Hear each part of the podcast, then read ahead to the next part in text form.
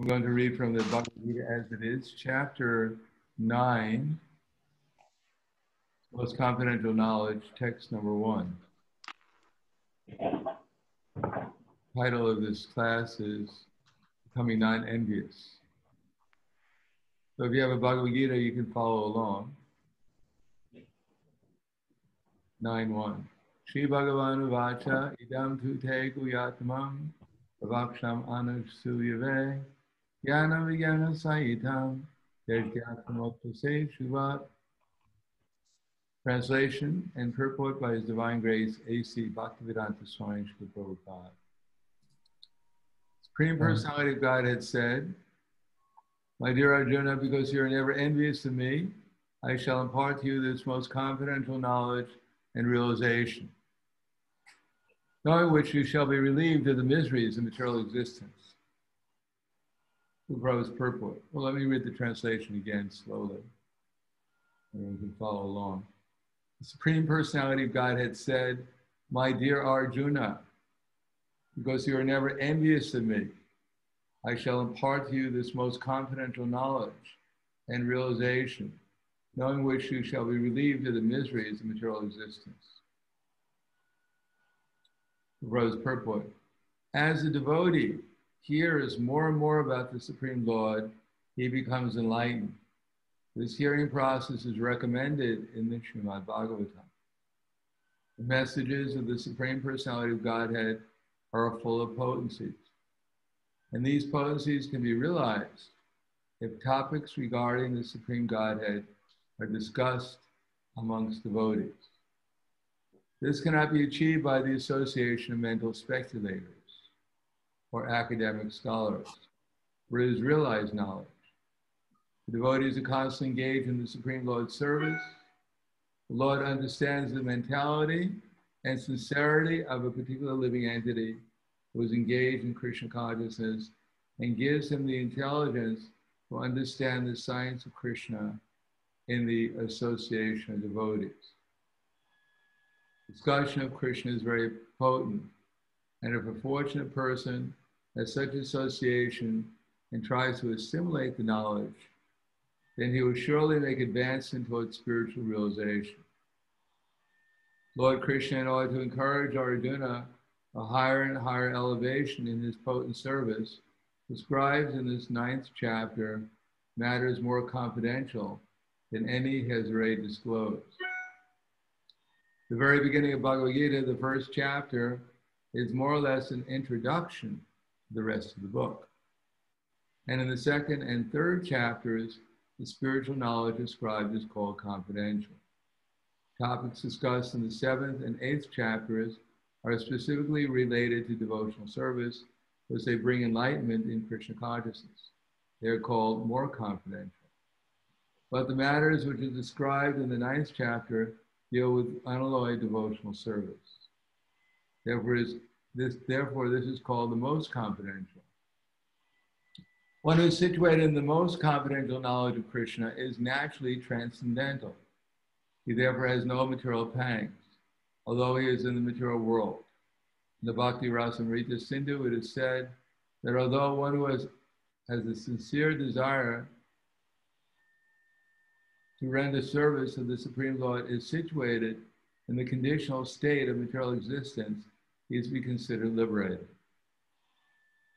Similarly, we find in the Bhagavad Gita, 10th chapter, that anyone who's engaged in that way is a liberated person. Now, this first verse has specific significance. The word idam gyanam, this knowledge, refers to pure devotional service, which consists of nine different activities hearing, chanting, remembering, serving, worshiping, praying, obeying, maintaining friendship, and surrendering everything. By the practice of these nine elements of devotional service, one is elevated to spiritual consciousness, Krishna consciousness. When one's heart is thus clear, cleared of material contamination, one can understand the science of Krishna. Simply to understand that a living entity is not material is not sufficient. One must be, that may be the beginning of spiritual realization. One should recognize the difference between activities of the body and the spiritual activities for one who understands that he is not the body. In the seventh chapter, we have already discussed the full, the opulent potency of the Supreme Personality of Godhead, his different energies, the inferior and superior natures, and all this material manifestation. Now, in chapter nine, the glories of the Lord will be further delineated. The Sanskrit word anusuyave in this verse is also very significant. Generally, the commentators, even if they are highly scholarly, are all envious of Krishna, the Supreme Personality of Godhead. Even the most erudite scholars write on Bhagavad Gita very inaccurately because they are envious of Krishna. Their commentaries are useless. The commentaries given by the devotees of the Lord are bona fide. No one can explain Bhagavad Gita or give perfect knowledge of Krishna if he is envious. One who criticizes the character of Krishna without knowing him is a fool. So such commentaries should be very carefully avoided. The one who understands that Krishna is the Supreme Personality of Godhead, the pure and transcendental personality, these chapters will be very beneficial. So again, the verse, idam te Idam te tu kuyatamam pravaksham anusuyave jnana vijnana sayitam yajyatvam moksha se. Because you are never envious of me, Arjuna, I explain to you this most confidential knowledge and realization, knowing which you shall be relieved of the miseries of material existence. Namo Vishnu Padaya Krishna Prastaya Bhutaya Srimate Bhaktivedanta Swami Tanamane Namaste Gauravani Vicharane Nirvishesha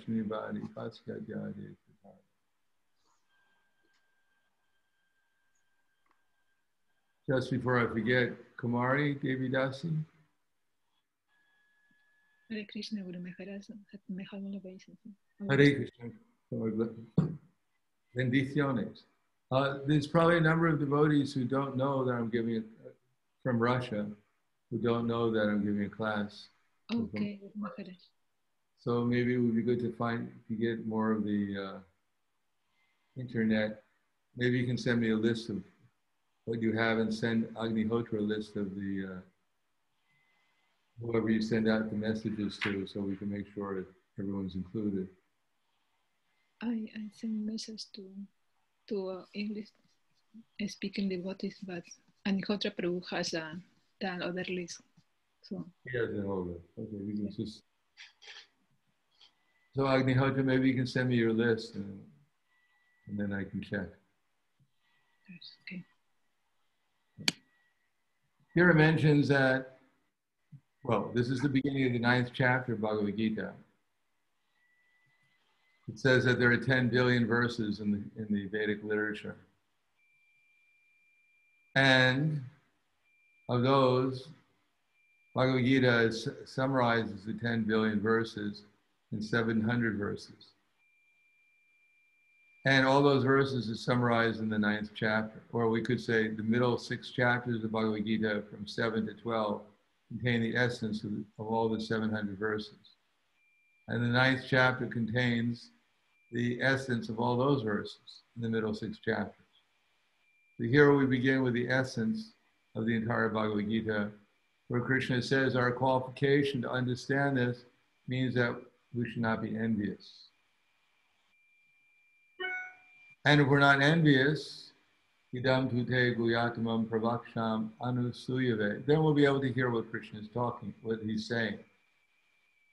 And if we understand what Krishna is saying, then jnana vijnana sahitam. Not only will get the theoretical knowledge, but by proper cultivation of that theoretical knowledge, they'll become experienced knowledge. The aim of the Hare Krishna movement is so we experience Krishna, not only to understand him theoretically, but to actually have direct experience of our relationship and him personally. So, what is envy?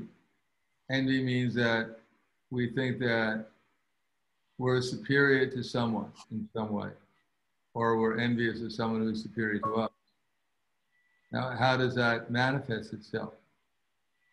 In the seventh chapter of the Bhagavad Gita, verse 27, Krishna says, Ichcha dvesha samutena vanva mohena bharata sarva bhutani kondya sarvayanti parantapa. That all living entities are born into delusion, overcome by the dualities of desire and hate. In other words, due to desire and hate, the ignorant person wants to become one with the Supreme Lord and envies Krishna as the Supreme Personality of Godhead. Therefore, if we want to find out if we're how we're envious, it's not just theoretical or some emotion that sometimes arises within our heart when we see someone in a better position than we are, or we become envious if someone is trying to get onto the same level that we're on. Now, desire and hate is manifested in the material world in everyday existence when we're desiring something outside of Krishna consciousness and we become frustrated when we can't get it, whatever it may be. In the 16th chapter of the Bhagavad Gita, this is 16, I forget actually the verses, the translator. It's the 16th chapter, it's around maybe uh, 15, 16th verse, a little bit longer after that, maybe 17 or 18. Krishna says, Idam adya maya labdva imam prapse manoratam. Idam astiyam apime bhavishati parardanam. Aso maya hatak shatro anishe chaparanapi ishvaraham aham bhogi siraham balavan sukhi. Adyo bidanavanasmi ponyos di sadvishomaya yakshe dasyami modisha ityagana vimohitaha. So much wealth do I have today and I'll gain more according to my schemes. So much is mine, and I'll get more and more and more. He is my enemy, and I've killed him. All my other enemies will all be killed. I am the Lord of everything. I am perfect. I am powerful, and I am happy. I'm surrounded by rich and aristocratic relatives. I shall perform sacrifice. I will give some charity, and thus I shall rejoice. In this way, the demoniac person is bewildered by ignorance. In other words, the very desire to want something in the material world and the very frustration not being able to achieve it is all part of our forgetfulness of Krishna. It all starts when we want happiness and we're not convinced that happiness can be exclusively found in our relationship with Krishna.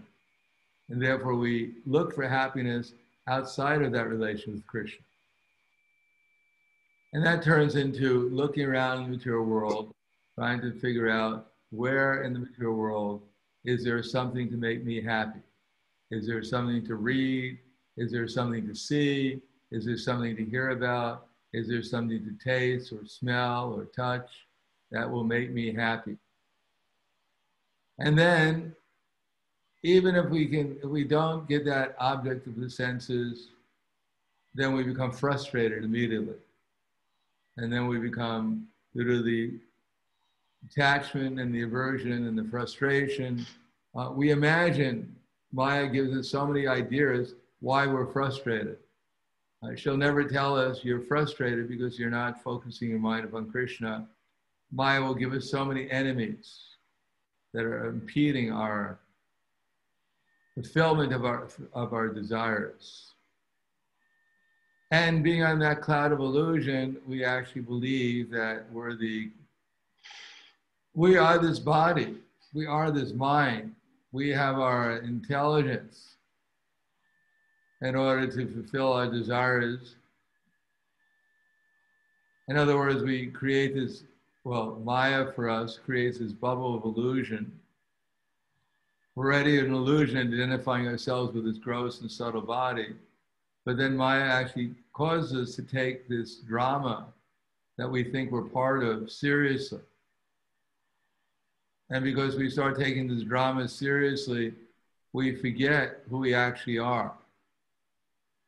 And we forget who we actually are, then we forget what we're supposed to be doing and we forget what we're supposed to be doing, we act in the material world to try to end our frustrated frustration due to our unfulfilled desires or we try to remove the obstacles so that we think my mind will be satisfied.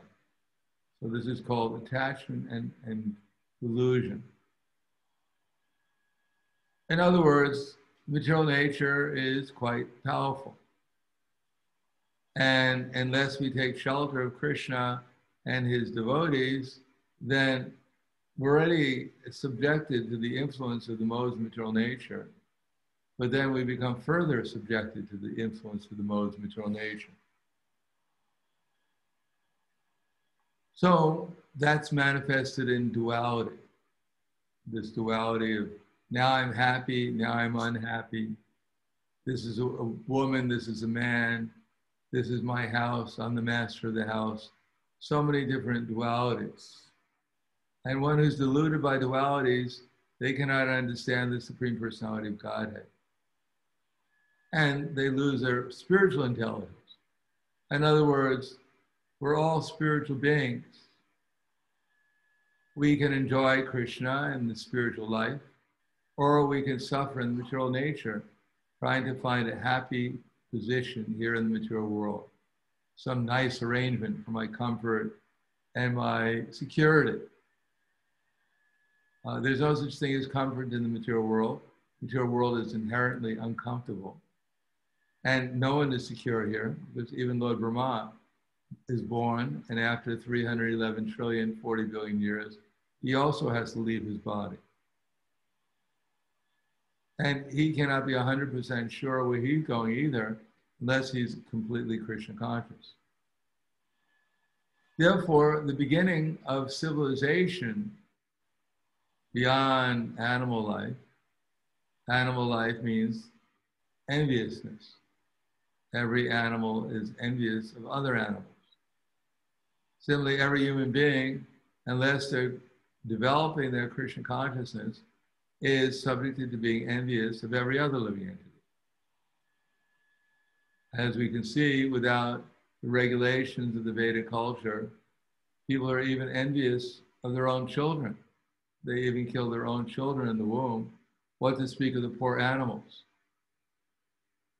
They cannot even tolerate a spider in their house. How dare you take up room in my house? So this enviousness is due to lack of Krishna consciousness.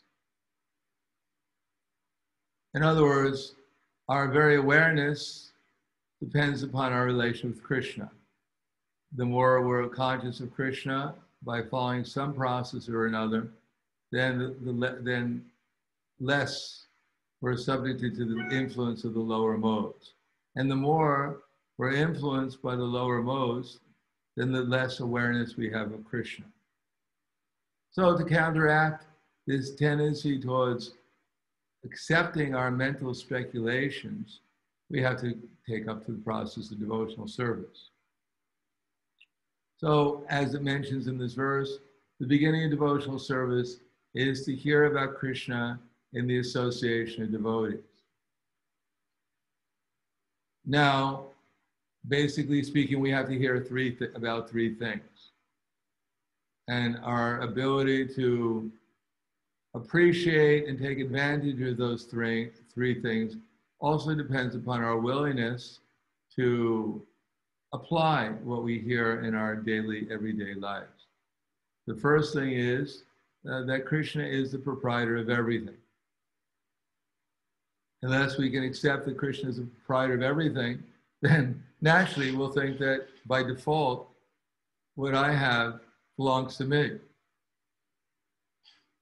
Now, the problem is that as soon as we think anything belongs to us, then we forget the, the actual owner because Maya is very close to us.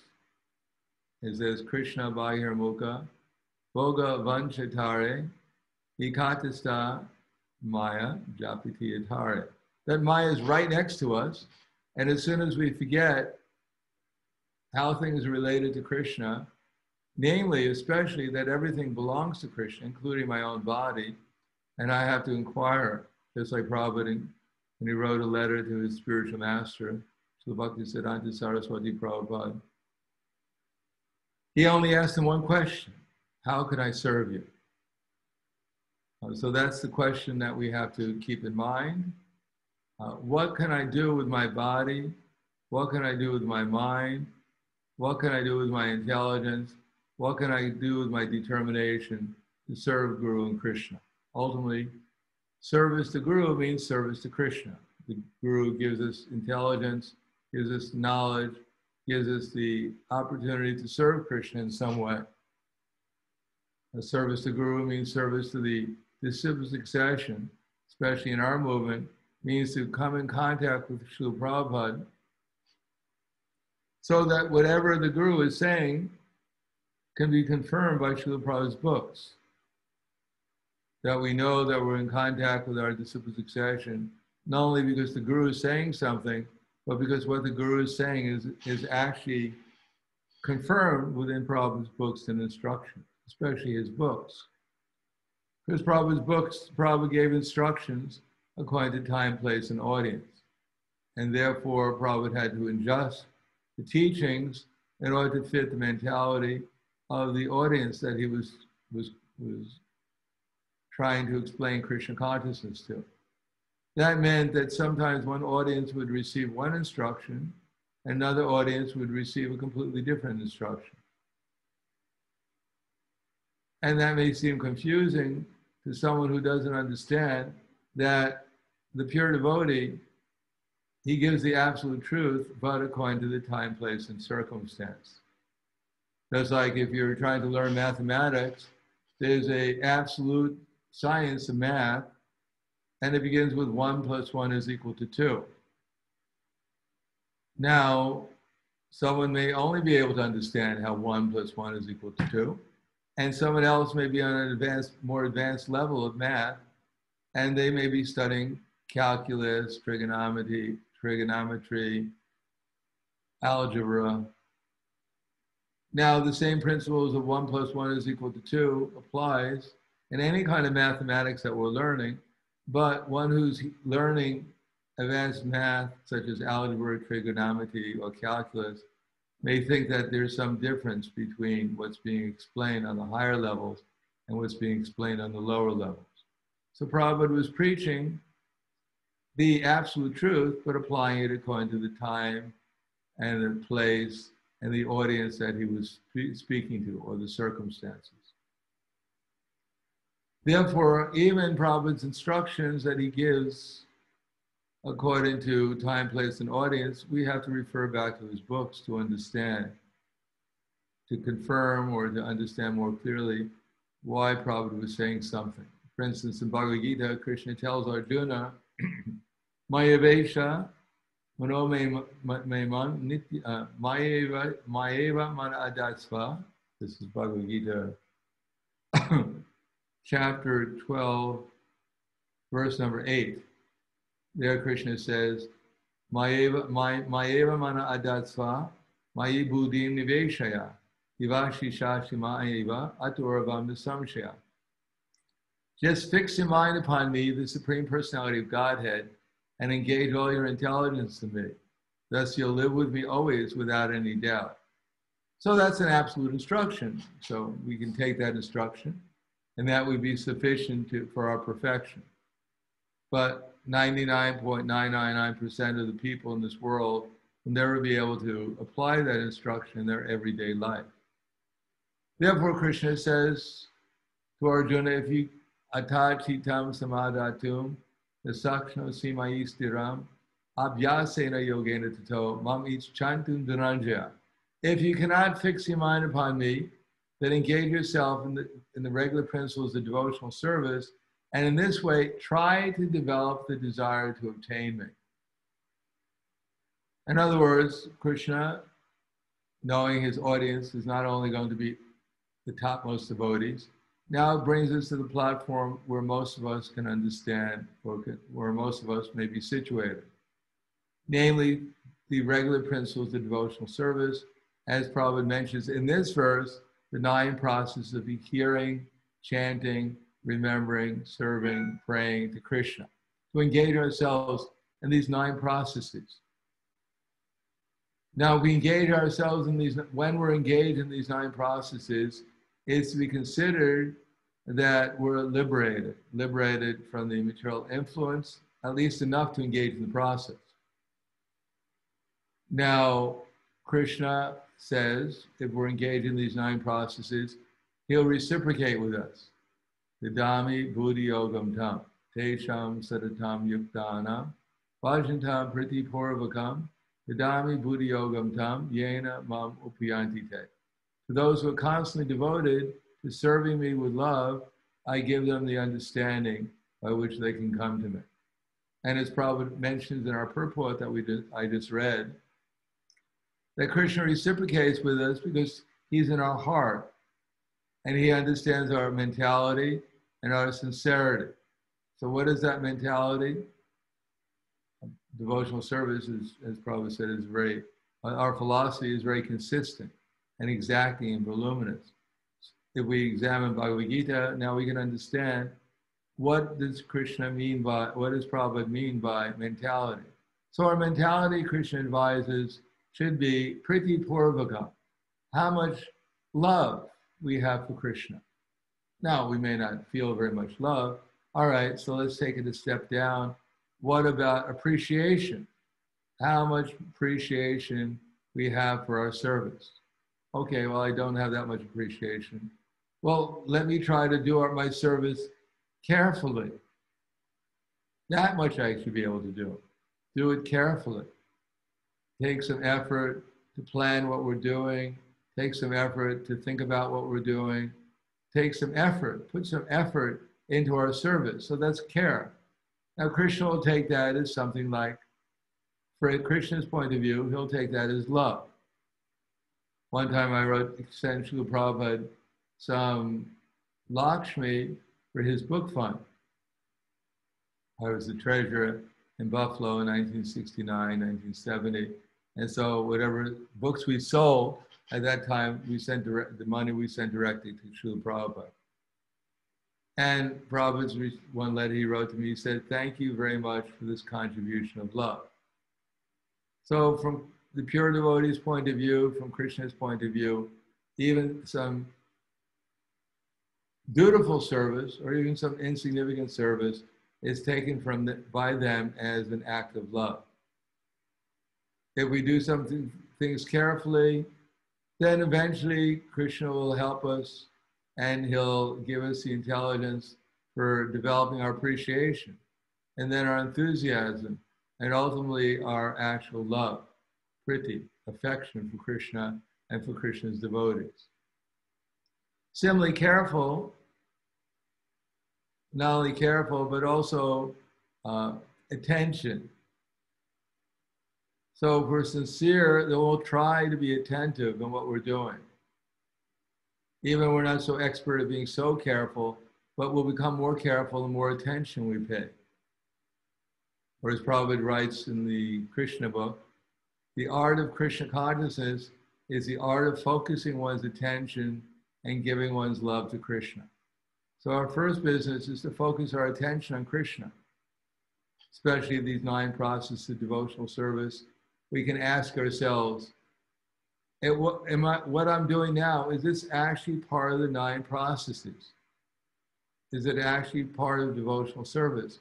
If not, why am I doing something other than Krishna's service right now?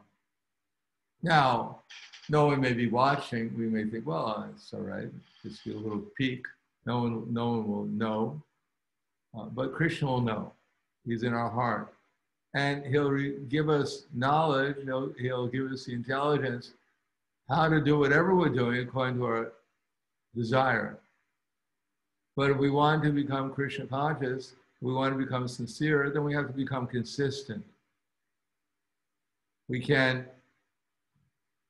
we won't get the full effect if a little for Krishna and a little for Maya. If it's more for Krishna and less for Maya, then Krishna will see that we're trying to become sincere. Now, developing that relationship is very simple. We have our processes given by Krishna, given through our disciple succession. Especially, there are five powerful processes that we have a morning program for. Our normal sadhana in the temples, is that we wake up in the morning and then we chant Hare Krishna, the most powerful process in this age. And then in the temple, we have deity worship. We have Mangalarti.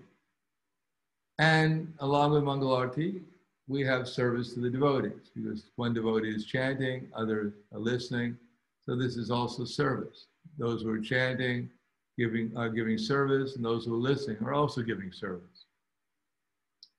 Then we have the hearing Shrimad Bhagavatam, we have our Bhagavad Gita, Shrimad Bhagavatam classes in the temple. And we also have the trying to make the atmosphere spiritual, either in the temple, by cleaning the temple, by nicely dressing the deities and decorating them, by having proper relations within the temple. For instance, in Srila Goswami's Bhakti Rasamrita Sindhu, or the Nectar Devotion, there are 64 items of deity worship, which all are meant to help make the temple, our temple worship, more spiritual, create a more of a spiritual atmosphere. And by the mercy of Chaitanya Mahaprabhu, uh, for those who have the opportunity, they can go out and preach. Or even if we can't go out and preach to others, if we're living with other devo- devotees, our wife, our children, our relatives, our friends, whatever, we can try to act in the Krishna conscious way with them and try to create a spiritual atmosphere by properly trying to help others become conscious of Krishna and arranging our the atmosphere wherever we're living and making try to make it more spiritual, clean, with temple with deities in our house. So there's no bar. Even if we don't live in a temple, no, all of us have the opportunity by Krishna's mercy, we can have our own little morning programs. No one will probably prevent us from getting up fairly early and having a little Mangal Arti, even if it's by ourselves. Read a little bit of Shrimad Bhagavatam, Bhagavad Gita, offer some incense and water to the deities. And this way we can engage in devotional service in any circumstance, whether in the temple or outside the temple. It depends upon our sincerity, and the quality will be measured by our how careful, how our mentality, how careful we are, how attentive we are, etc. And Krishna will reciprocate with us. There's no bar. It's not that only in the temple Krishna reciprocates, or only when we're preaching on the outside, then Krishna reciprocates. Krishna is anxious to reciprocate any development of our devotional mentality, as well as our steadiness and our determination, sincerity. In this way, as we become more absorbed in Krishna consciousness, then gradually our hearts will become purified. And we'll actually see three things. Uh, right now, whatever consciousness we're under, which is outside of Krishna consciousness, is all artificial. It has nothing to do with our real selves. Uh, when we wake up to Krishna consciousness by the practice of pure devotional service, then we'll discover what our real feelings are towards others. And what is that? Uh, bhakti pareshnu vyaktir anyataratrika ekakala prabharamanasya tashnita sus tusti pushti shudapaya nugasam. That when one eats a meal, simultaneously with every bite, we experience three things. Alleviation of hunger, growing strength, and satisfaction. Similarly, by the practice devotional service with the right sincerity, with the right mentality, with the right steadiness, with the right enthusiasm, with the right care and attention, then we should be experiencing three things. Namely, we should be, Krishna will give us the intelligence by which we can understand how everyone and everything is related to Krishna. And at the same time, we'll develop an appreciation, if not love, for everyone and everything as it's related to Krishna. And every uh, all the thoughts and all the influences that serve to draw our minds away from Krishna, that distract us from devotional service, pure devotional service, will become more and more detached from them. And therefore, our association with Krishna will increase more and more steadily, and our actual experience of Krishna will become more and more uh, vivid, intense, and enjoyable. Now, that begins with, generally speaking, in previous ages, that practice of pure devotional service was begun at a very early age. As Prahlad Maharaj said, Kamara Acharat Pragyo, Dharman Bhagavataniha, Durlava Manusha Janma, Tarapya Guvam Artadam. Uh, that one should begin practicing devotional service from the tender age of childhood, at the age of five years old. Most of us didn't begin at five years old, and some of us may not have begun at 50 years old. Still, from the very beginning, we can practice devotional service, but we should know what we're practicing.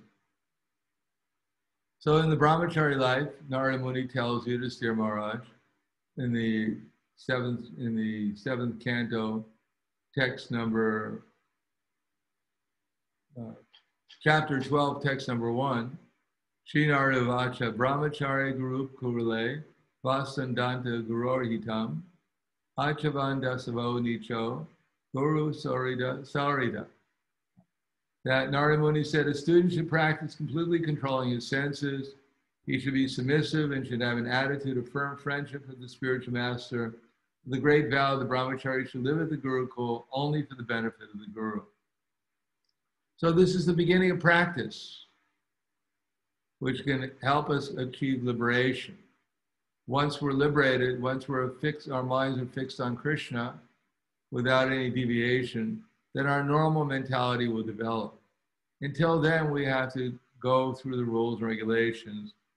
The culture, we could say, not just rules and regulations, there's a culture behind Krishna consciousness. And the culture is, begins with, was normally began in, in, Guru, in Gurukul, that controlling the senses. Now, in the Gurukul, as we'll explain in that particular chapter, the, the as Krishna and Balaram and Krishna and Sudama they lived at the Gurukul, and when the, the spiritual master, Sandipani Muni, told them to go and collect firewood, they went into the forest looking for firewood, and they went through some austerity because it was a big storm, and still they faithfully served the order of their spiritual master in spite of any inconvenience. So this is called controlling the senses. The mind will always tell us, oh, it's cold here, or it's too hot, why don't you do this? Why don't you do that? Or you've been unfairly treated. You shouldn't, you know, just go on strike from devotional service. The mind will always introduce something to us so that we engage our, our activities in something other than devotional service. So controlling the senses means also controlling the mind by always bringing it back to Krishna's service. Using, and then using our intelligence so we can do it with more care and attention. So that's called controlling the senses. And submissive. Not that I'm such a great personality, I don't really need to, to follow anyone's instructions. I'm already, you know, practically perfect. Uh, I have everything I need. Uh, therefore, why should I listen to anyone? But one should try to become submissive to the words given to us from Krishna uh, the devotees are simply trying to assist us in being able to hear better the words of Krishna, appreciate them more, and accept it, see how to accept those words into our life so that we improve our spiritual life. And then one should have a firm attitude of firm friendship with the spiritual master. One should accept the devotees, whether it's the Diksha Guru or the Shiksha Guru, as our well wishers we shouldn't become envious of them, thinking, who are you to tell me what to do? I don't listen to anyone. I'm, I'm above all that. Besides that, I'm better than you are. Therefore, these attitude of controlling the senses, accept everything belongs to Krishna. I should find out how to utilize these things in Krishna's service. And then I should do it with an attitude of, at least, if not uh, ecstatic love, at least enthusiasm And if not enthusiasm, then at least appreciation. If not appreciation, at least with care and attention. And here it says firm friendship. We should know that Krishna, Krishna's representatives, are asking us to do things for our benefit, not necessarily for their benefit. And therefore, the brahmachari should live at the Gurukul only for the benefit of the Guru. In other words, Guru means, as it says in a later verse in 12th chapter, in uh, the 11th canto of Shrimad Bhagavatam, text number 2, verse number 37. Vayam dvitiyani videshatasya isharabatasya viparyo smriti tanmayatayo buddhabhajeta tvam bhaktyakayesha guru devatatma. Fear arises when a living entity misidentifies himself as the material body because of absorption in the external illusory energy of the Lord. If we think a little bit, we'll see that we're always fearful. What's going to happen? You know, now the coronavirus is all around the world. Everyone's, those who believe in the coronavirus are thinking the virus may sneak into my room and, and attack me.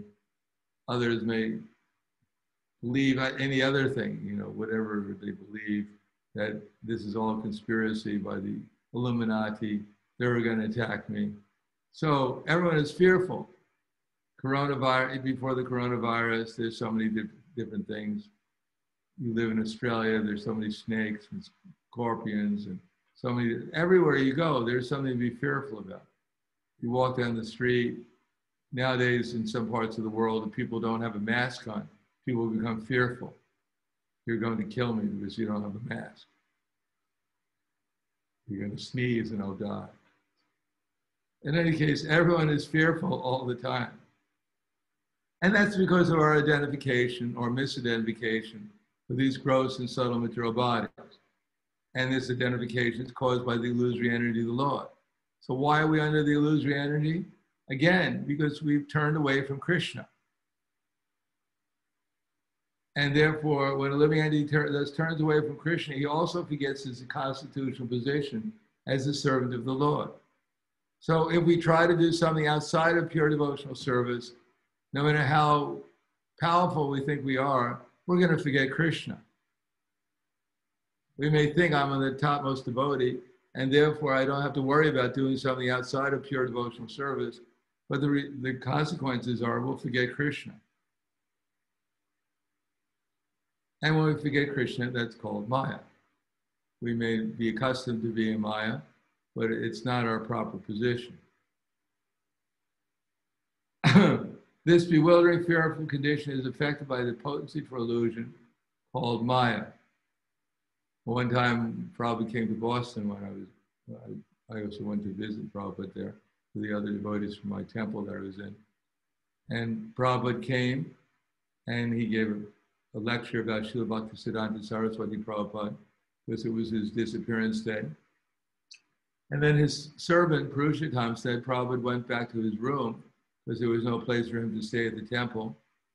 He was staying in a hotel nearby. And Prabhupada sat at the ed- stood at the edge of the, be- the bed, and then he fell backwards onto the bed and rolled over, and he said, I always pray to Krishna every night to please protect me from Maya.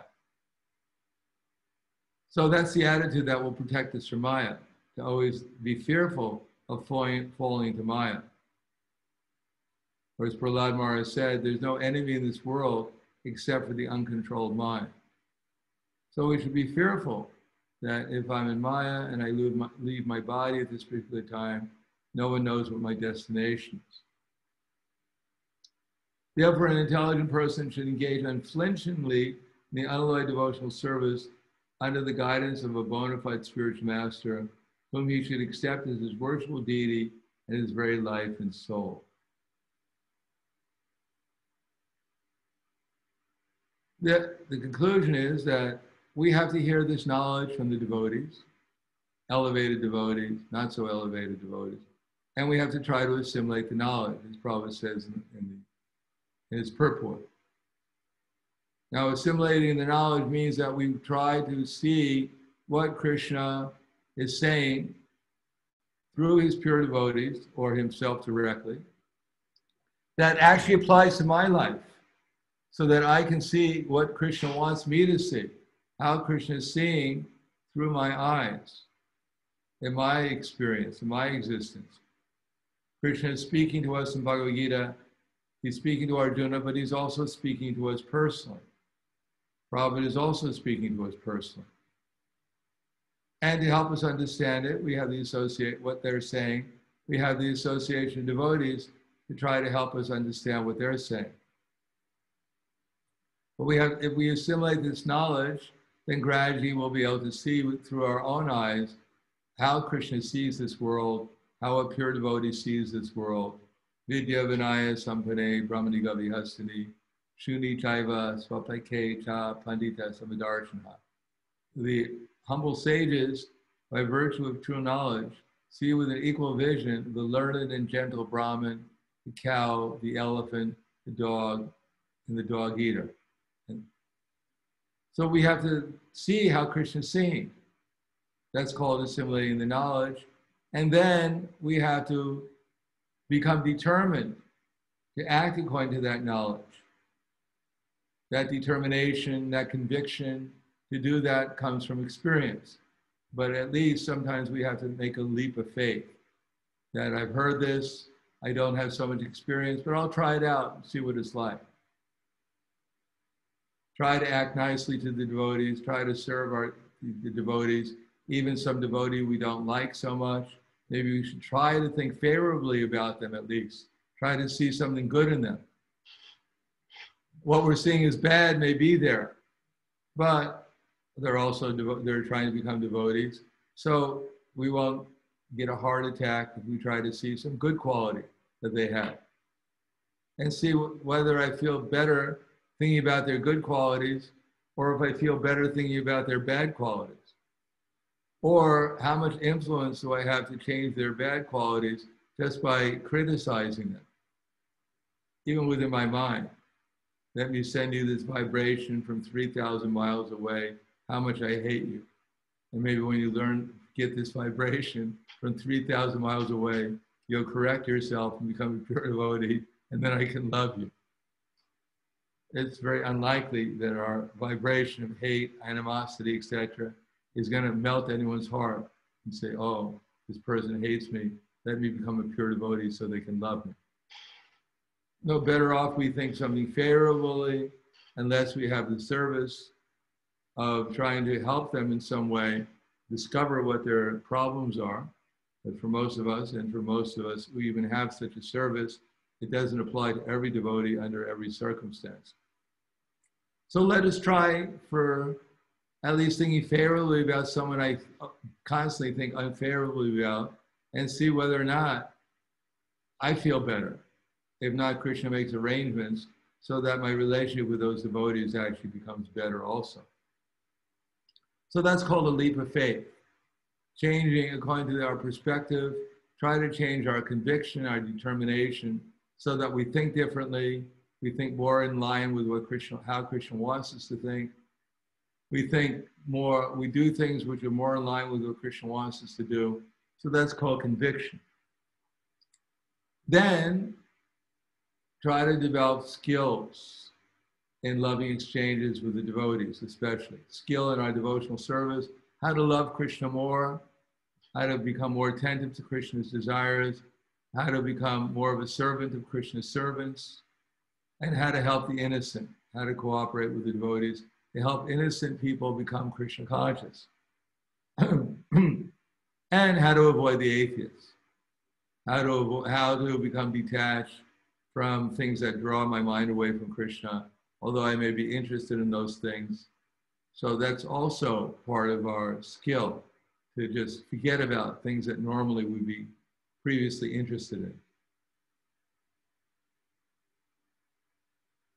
Then the result is that we'll not only have knowledge and perspective and conviction and skill, but gradually as our heart becomes purified by thinking about Krishna more and serving Krishna more, more Krishna gives us intelligence, and the more he reveals himself and purifies our, our hearts, then gradually devotional service, pure devotional service, would become more and more normal for us, more and more natural. And previously the things that we were attracted to that drew our minds away from Krishna will no longer disturb us. And as we become fully absorbed in Krishna consciousness and fully engaged in devotional service, then devotional service becomes more and more natural and spontaneous, and all the good qualities of Krishna will be manifested in ourselves by Krishna's mercy, by the mercy of his representatives.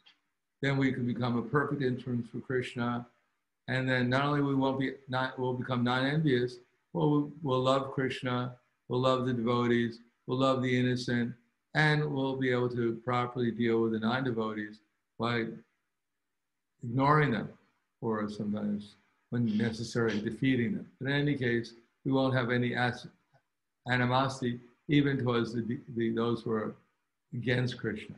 We won't have any animosity or attraction for them either. And that will be the middle step before we reach the supreme state of pure devotional service in full consciousness of Krishna.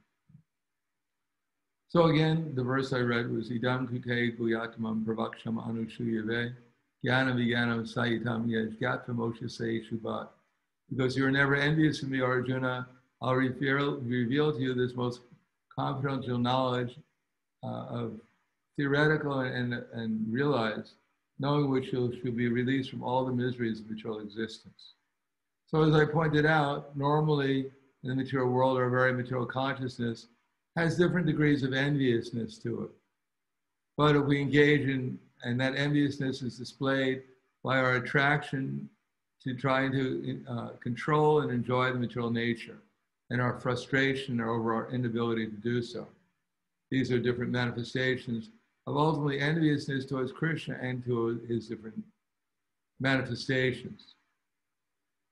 But if we engage in pure devotional service in the association of devotees, hear how everyone and everything is related to Krishna, how we can utilize Krishna's energies in his service, and we become determined to change our mentality towards a favorable mentality towards especially Krishna and his devotees, and the innocent and even the envious. When we change our mentality, then gradually we'll become more and more empowered to enter into the realm of transcendental life and pure devotional service. And we'll be able to experience what Krishna consciousness is actually all about. So I'll stop there. Thank you. Any questions or comments? Es pos, eh, Maharaj para, para la Nanda. Yes. ¿Es posible, le puedo hablar en español y usted lo dice en inglés? Sí, es posible. Oh, ya, yeah, gracias, gracias Maharaj. Maharaj, una, una pregunta. ¿Qué, eh, ¿Qué es lo que le hace a un devoto, vamos a decir, una persona que está en la vida espiritual o un devoto, tener envidia hacia otro devoto y, y ponerlo en dificultades? Y también qué es lo que lo hace no, no trascender eso, y bueno, o algo así mi pregunta. Okay, so some devotee, devotee has envious, is envious of the other devotees, but he yeah. can't transcend them. So what yes. does he do? Well, we can we have to have some conviction that we can transcend them. If we repeat the, the mantra, I'm in Maya, I'm in Maya, I'm in Maya, I'm envious, I'm envious, then we'll simply become more envious. That's not the mantra. We have to have some faith in the process. And even if I'm envious of another devotee, then let me just think something favorable about that devotee. Even if it takes me a few hours to think of something favorable, that will be productive in my changing my consciousness. So let me think something favorable. Let me have some th- good thought about the devotee. And if I have enough spiritual power enough control of my mind and senses, maybe I can even say something in glorification of that devotee. Even if no one else is around, let me say something favorable. At least I'll hear it. And ultimately, if I can do some service to that devotee, then my envious mentality will probably diminish, especially if I we become a servant to the devotees, then they our mentality will, will diminish, uh, will change. We have a service attitude, and probably the devotee will reciprocate with us in such a way as that we'll develop a favorable relationship with them. So at least let us begin with changing, at least have one good thought about that devotee, see one good quality. Just like Prabhupada was in uh, 26 Second Avenue, and one street man came in, dirty, lived on the street. He came in with some rolls of toilet paper, and he interrupted Prabhupada's lecture. He said, you know, he went into the, use the bathroom and he came out and he said, you don't have enough toilet paper. Prabhupada said, don't interrupt. And the man went out and came back sometime later, five minutes later, with some toilet paper and put it in the bathroom and then left again. So Prabhupada just said, just see, his, his mind is not proper, he's interrupting us, but still he wants to render some service. So generally, everyone is trying to render some service. Everyone's, so if we try to perceive how this devotee is rendering service and appreciate it, then we'll be able to think about something favorable towards them, and our relationship with them will probably change. At least our feelings of relationship with them will change. ¿Entiendes? Yeah, sí. Gracias, Maharaj. Thank you. Mm. Anything else? Hi, Krishna Gurudev. Hare Please accept my please Yes. accept my humble obeisances, O Ghosh Prabhupada. This is Nitya Sevadasi from India. Yes.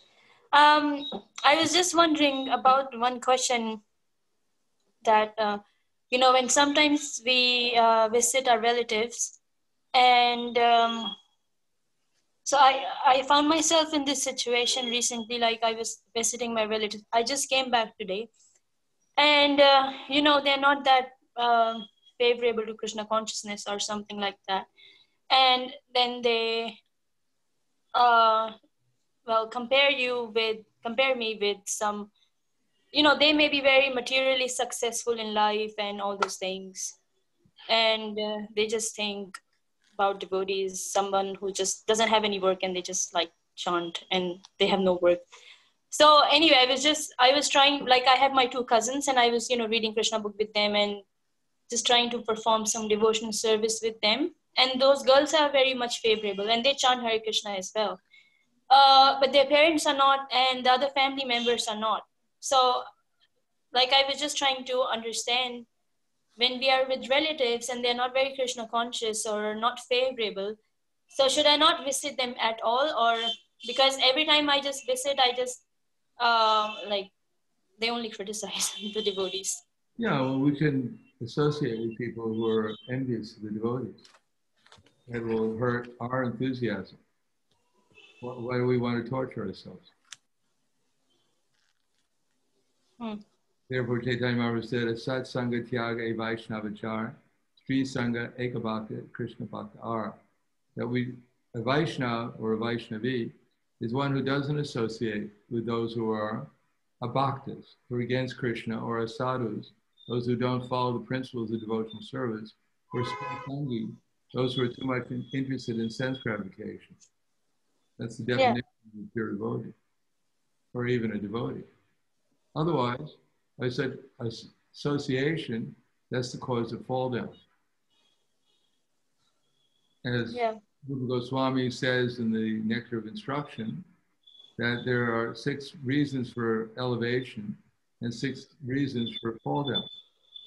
So one of them for elevation is utsaham nishya daryat tatat karma vartana sangatyaga sato rite chadir prasidate enthusiasm, confidence, etc., patience.